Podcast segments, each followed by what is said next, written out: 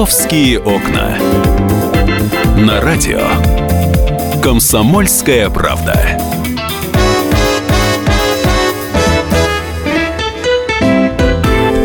Здравствуйте, мы продолжаем наш эфир. Это программа «Московские окна». У нас сегодня будет очень интересный день. У нас сегодня будет много гостей. Мы сегодня обязательно поговорим о иммигрантах. У нас будут представители полиции. Сегодня поговорим о музее. Тоже у нас будет сегодня любопытный разговор. Но перед этим я предлагаю узнать, что у нас с МЦК а, произошло за последние дни. Тем более, что 2 миллиона пассажиров уже воспользовались этим видом транспорта. Это здорово. У нас в студии Светлана Волкова, у которой есть для вас кое-какие хорошие новости. Свет, привет. Всем привет.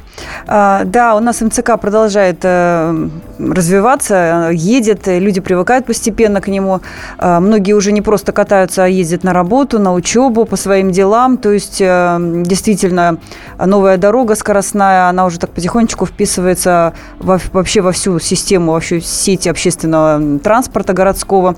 А, и ее решили сделать, э, вот эту дорогу новую, поближе все-таки к пассажирам, потому что Понятно, что э, последние годы вокруг МЦК в основном были промзоны, и никому это не надо было ездить да, к этой железной дороге, никто по ней не катался. А теперь, поскольку просто уже массово люди туда идут, э, решили поближе подвинуть к МЦК маршруты автобусов, троллейбусов и трамваев. А, те маршруты, которые уже ходят по городу, то есть старые, да, давно всем привычные, и в том числе добавили новые новые маршруты, которых раньше не было, они появились только благодаря тому, что запустил, запустили движение на Московском центральном, центральном кольце.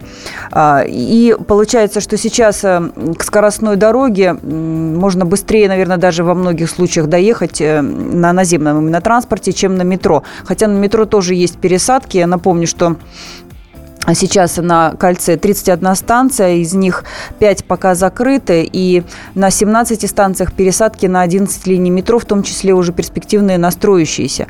А, но сейчас можно пользоваться 14 пересадками из тех 17, которые планируются. Угу. А на наземном транспорте все гораздо э, проще, веселее и быстрее. А, там можно практически ко всем станциям э, МЦК подъехать на автобусе, троллейбусе или трамвае. Мы сегодня в номере «Комсомольской правды» и на нашем сайте kp.ru даем даем подробнейшую схему Центрального кольца, на котором можно будет отследить прямо вот по своей станции. Мы расписали, к какой станции какие едут маршруты.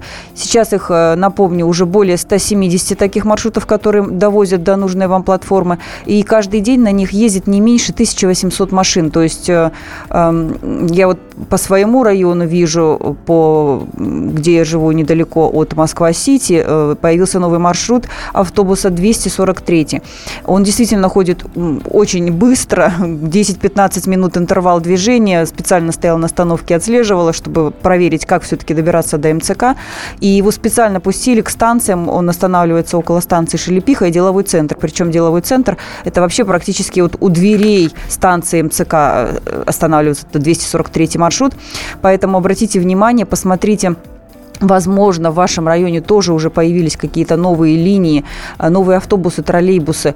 С трамваями, конечно, сложнее, но вот с автобусами и троллейбусами все попроще. А, и теперь, вот как нам сообщает Мосгортранс, а, вот эти наземные маршруты, они курсируют в соседних с МЦК районах с интервалом не больше 10 минут. Можно примерно рассчитать свое время, зная интервал наземного транспорта, автобуса, троллейбуса, трамвая, зная интервал поездов МЦК Напомню еще раз, что поезда ходят с интервалом 6 э, минут, каждые 6 минут это в час пик, а в остальное время в среднем каждые 12 минут. А, ну да, и обратите внимание, что час пик он разнится в будни и праздники он другой совершенно. Скажи разный. мне, пожалуйста, на нашем сайте kp.ru вся эта информация есть, потому что запомнить это да, крайне да, сложно, да, да? Это сложно запомнить. Очень легко посмотреть на нашем сайте, зайти, открыть карту, и на этой карте подробно все расписано. Пожалуйста, вы можете выбрать и скорректировать свои маршруты уже с учетом того, что МЦК появилась в городе. Спасибо большое. Ну, главный специалист по МЦК у нас Светлана Волкова, равно как и по всем московским э, официальным э, мероприятиям, нововведениям и так далее. Свет, я тебя отпускаю. Спасибо большое. Заходите на наш сайт kp.ru, а мы движемся дальше. «Московские окна». Так, ну что же, теперь у нас э, в студии уже появился гость. Вот сегодня мы говорили про таксистов, сегодня у нас такая неувязочка вышла. Э, вот, ну наконец-то к нам э, гость приехал. Я приветствую Татьяну, Тамару Васильевну э, Барсигян-Куксинскую, э, доктор искусствоведения. Она является заведующей сектором научно-методической работы Центрального музея древнерусской культуры и искусства имени Рублева. Здравствуйте. Здравствуйте. Здравствуйте. Ну, у нас сегодня тема разговора, она достаточно такая вот любопытная. Она будет э, касаться, естественно, вашего музея. Она будет касаться Спаса Андрониковского монастыря. Мы не первый день уже в редакции наблюдаем за тем скандалом, который вокруг монастыря сложился. Я пока не очень понимаю, в чем суть вопроса. То есть у меня есть та информация, которая есть в СМИ, да? У нас есть мнение главного археолога, и вот я сейчас хочу озвучить те э, заголовки, которые есть в газетах. Они такие достаточно жуткие. В центре столицы у Спаса Андроникова монастыря уничтожают древнейший некрополь ради тира. Неравнодушные люди бьют тревогу, там захоронены герои Куликовской битвы, лежат тела умерших от чумы и так далее, и так далее. Я хотела бы спросить, давай, давайте начнем с того, что это за монастырь, потому что некоторые москвичи, да, с интересом открывают для себя те монастыри, которые существуют веками. Просто многие до них не доходили, да, и, в общем-то, не очень хорошо себе представляют. Что за монастырь Спаса Андроников, чем он для нас, э, москвичей, ценен? Он ценен тем, что это один из древнейших монастырей столицы. Он основан в середине XIV э, века, основан любимым учеником игумена земли русской преподобного Сергия Радонежского, преподобным Андроником. Э, сейчас вторым настоятелем этого монастыря был последователь преподобного Сергия Радонежского, а, преподобный Савва. Этот монастырь связ в XIV-XV веке был удивительным таким вот художественным центром. Мало кто знает, что иноком этого монастыря был замечательный русский иконописец преподобный Андрей Рублев, который прославлен вот уже в наше время в лике, в лике, в лике святых. Монастырь был крупнейшим и художественным, и культурным центром. Здесь работали иконописцы, здесь был замечательнейший скрипт историй, э, с удивительными такими вот работами. И в то же время надо сказать, что монастырь, он э, является духовным таким и культурным центром. С другой стороны, монастырь, комплекс монастыря – это уникальный историко-архитектурный комплекс. Он, архи... А он охраняется государством, да, то есть там да, все как да, положено. Да. Что там сейчас происходит? Потому что я читаю, что там работают экскаваторы, что на территории, ну это, так за территорией монастыря, да? Да, я объясню, что чем еще очень знаменит этот монастырь, там до сего времени сохранился Белокаменный собор. Ныне он самый древний в Москве. Ну, на собор не посягают? На, на собор не посягают. Но дело в том, что вот монастырь, он был и местом погребения очень многих и святых. У нас сейчас открыты мощи шести святых иноков. На территории монастыря действительно по преданию хоронили а, воинов, которые эм, воинов, героев э, Куликовской битвы. И на территории монастыря и под собором, и под храмом, другим вот архангельским храмом а, похоронены и царицей э, представители рода Лопухиных, очень многие известные, известные фамилии. Речь идет о том, что а, фактически за территорией монастыря монастыря. А ныне сейчас вот это вот за стеной, за оградой этого угу. монастыря находится также некрополь. Ранее вот эта вся территория принадлежала Спаса Андронику монастырю. А сейчас она уже, хотя не сейчас, она уже давно не принадлежит, насколько я знаю. Вы знаете, а, там было снесено вот это вот кладбище, надгробия были уничтожены, но в конце 90-х годов у нас на территории монастыря и музея функционирует Спасский приход э, Спасского собора. И вот эту всю территорию, э, территория, где сейчас ведутся вот эти вот работы, работа была передана тоже приходу Спас, Спасского собора. А на территории, о которой вот такой скандальной территории, здесь действительно был некрополь. В 1700 в 1771 году в Москве э, вот Москва была поражена им почти треть. Мы на секундочку прервемся, у нас да. просто будут, э, будет сейчас реклама, и после рекламы мы продолжим, потому что мне бы понять, в чем суть проблемы. У нас будет сегодня мнение археолога главного Москвы, то есть хочется все-таки найти э, суть вот этого конфликта, да, из-за которого все это происходит. Московские окна.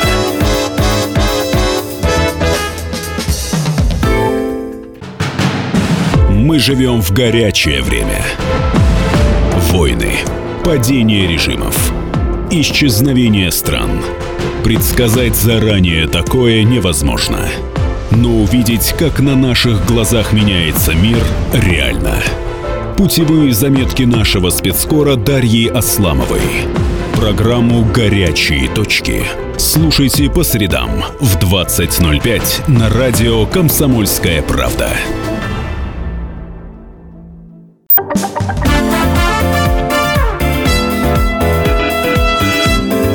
«Московские окна». На радио «Комсомольская правда».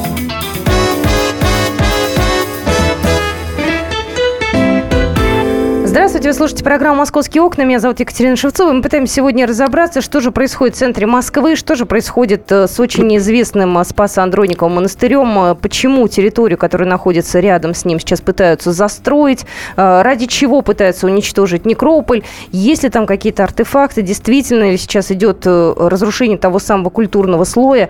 И для этого мы пригласили сегодня гостя, доктор искусствоведения, заведующий сектором научно-методической работы Центрального музея древнерусской культуры и искусства имени Андрея Рублева, Тамара Васильевна Баксарян Куксинская у нас сегодня в студии.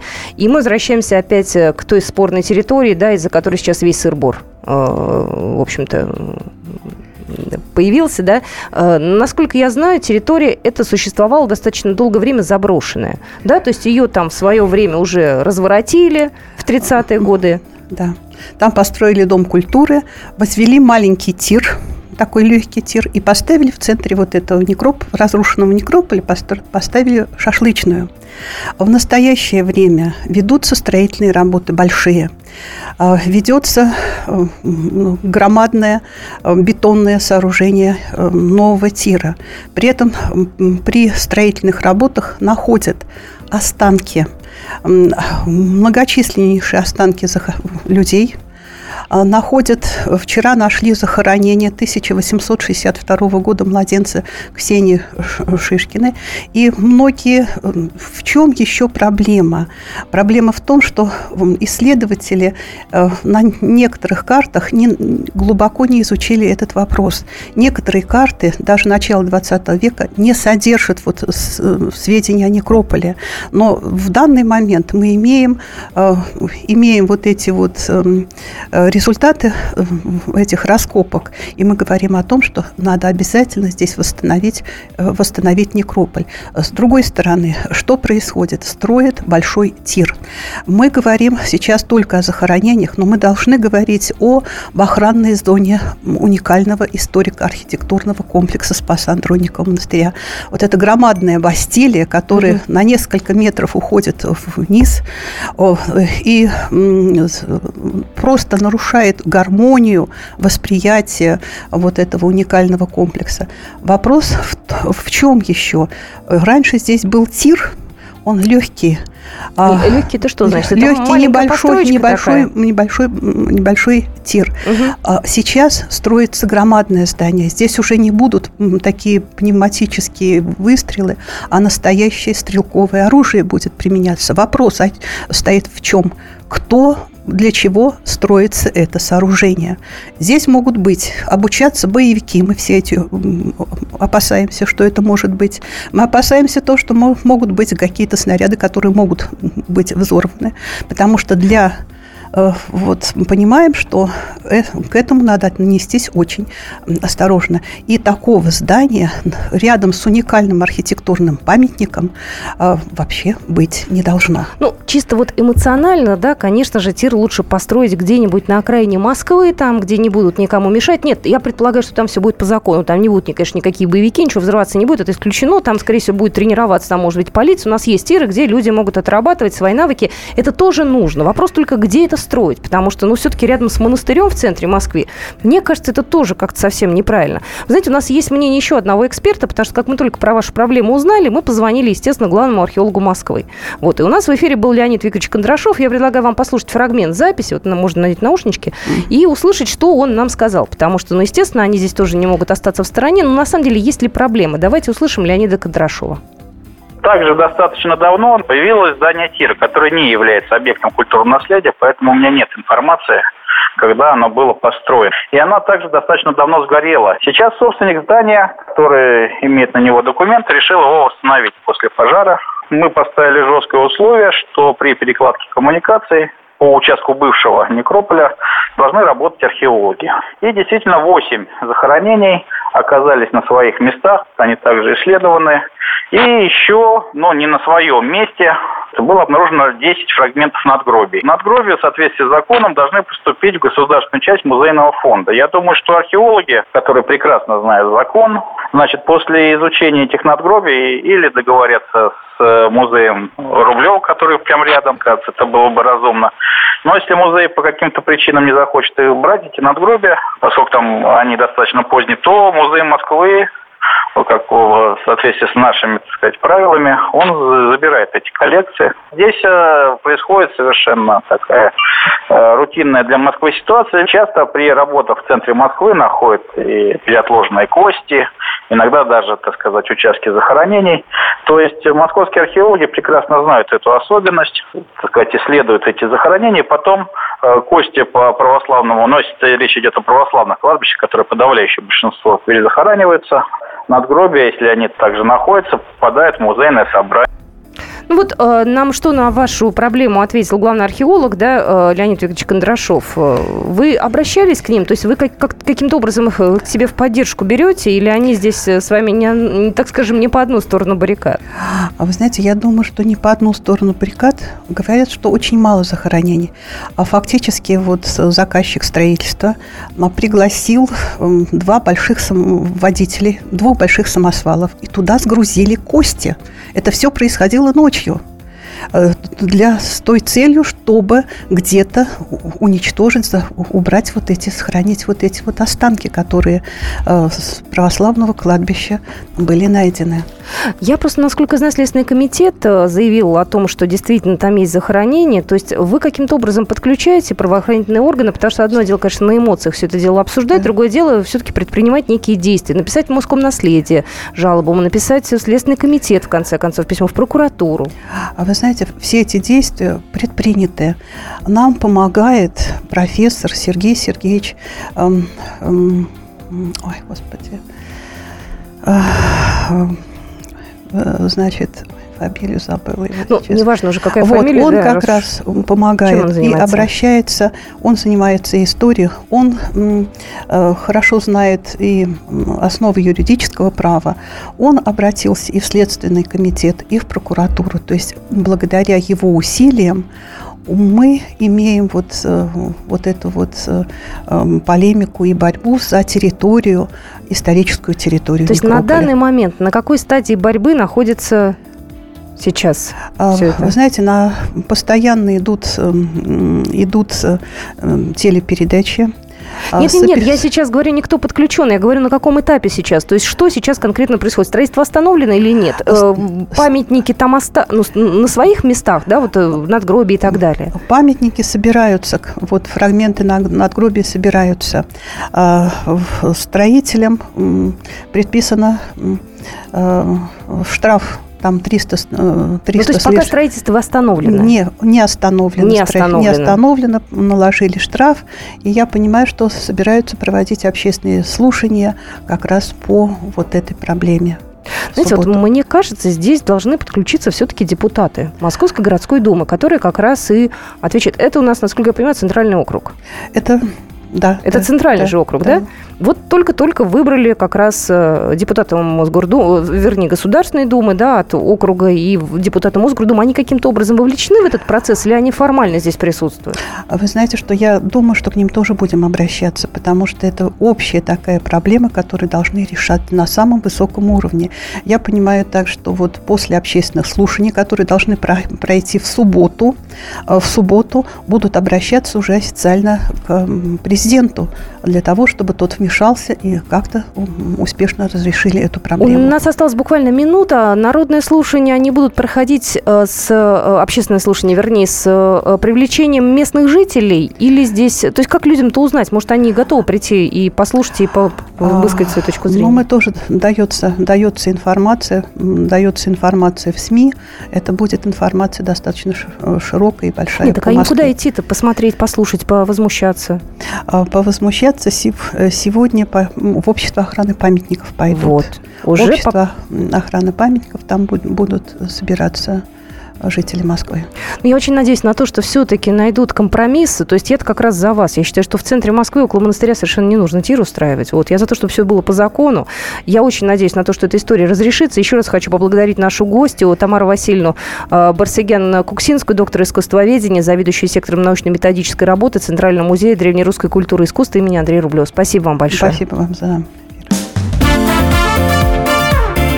Московские окна.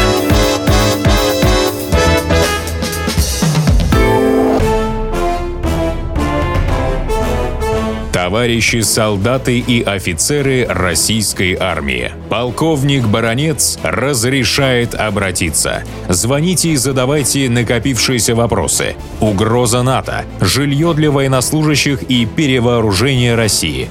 Обо всем этом Виктор Баранец знает лучше других. Программу «Военный ревю» слушайте по будням с 5 вечера по московскому времени.